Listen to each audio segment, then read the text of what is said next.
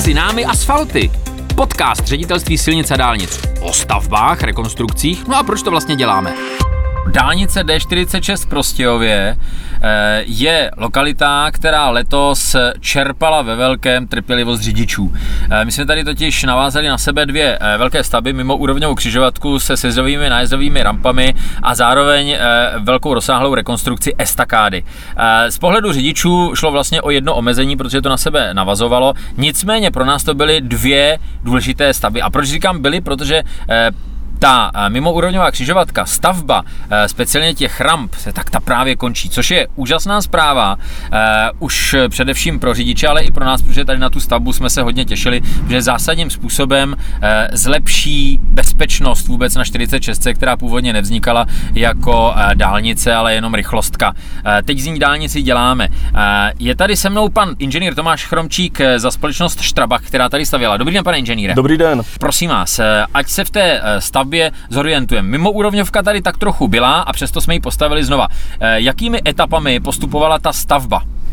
Já bych tu etapizaci rozložil asi do tří zásadních celků, a to časových. V roce 2020 probíhaly projekční práce, přípravné práce, přeložky inženýrských sítí a založení spodní stavby mostu piloty. Eh, v roce 2021 po provedení těchto přípravných prací, eh, což nám umožnilo rychlejší postup výstavby, tak eh, došlo k samotné rekonstrukci jednoho mostu ve směru na Brno, kdy došlo k jeho zbourání, včetně pilířů, vybudování nových, rozšíření tělesa dálnice a vybudování veškerých konstrukčních vrstev, včetně příslušenství. To bylo v lokalitě Mosty a v tomto roce se prováděla i lokalita protihluková stěna, kde došlo k tomu stejnému jen tam nebyl most.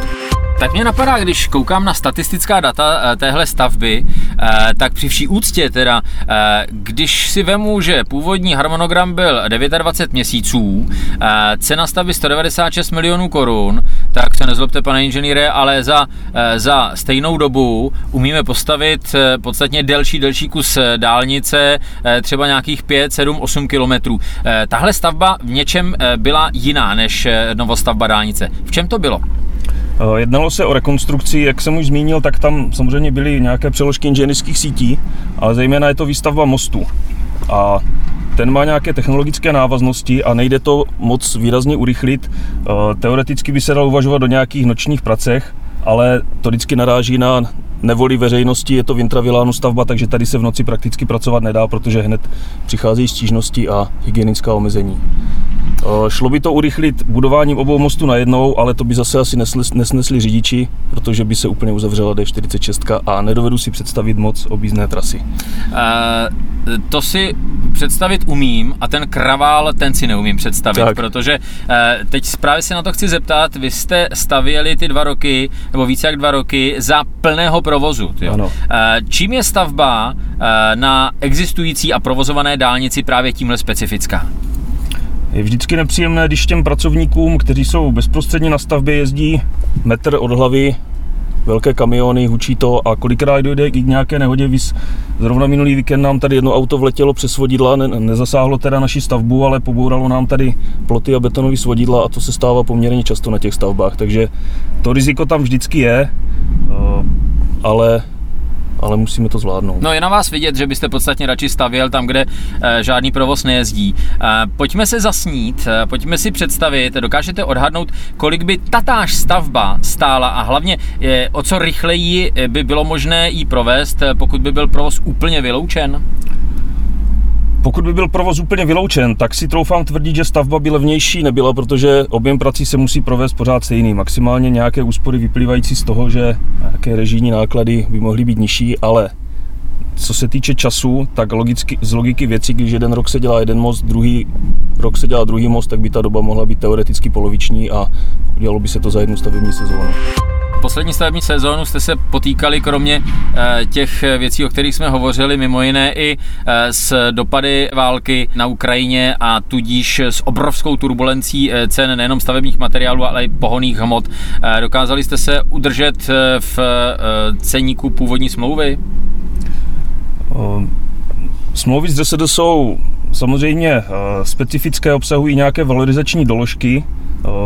Toto byla poměrně specifická smlouva typu žlutý FIDIK Takže tady je to ještě stále trošku nejasné a řeší se to na úrovni uh, našich ekonomických a právních oddělení. Není to, nejsme ve sporu, nicméně se jenom řeší tak, aby to bylo správně, ale dopad do cen a do zvýšených nákladů byl opravdu v některých komoditách razantní. Sám jste zmínil naftu, udělali nám to asfaltové směsi, podstatné zdražení zaznamenali i ocelové výrobky, výstuže, to znamená, smlouvu máme na 196 milionů korun, je třeba, abychom v rámci teda i těch, e, i těch klauzulí, e, které jsou obsažené ve smlouvě, e, abychom počítali s cenou mírně vyšší. Ovšem dvojnásobek to nebude. Dvojnásobek to nebude, vychází to z metody, které se zpracovávají patrně na ministerstvu dopravy, na příslušných odděleních a já sám v tuto chvíli nevím, kolik to je, co z toho bude vycházet prakticky na všech stavbách, teď hovořím samozřejmě o dálnicích, ale týká se to asi, asi prakticky úplně všech staveb, ať už se staví cokoliv v České republice.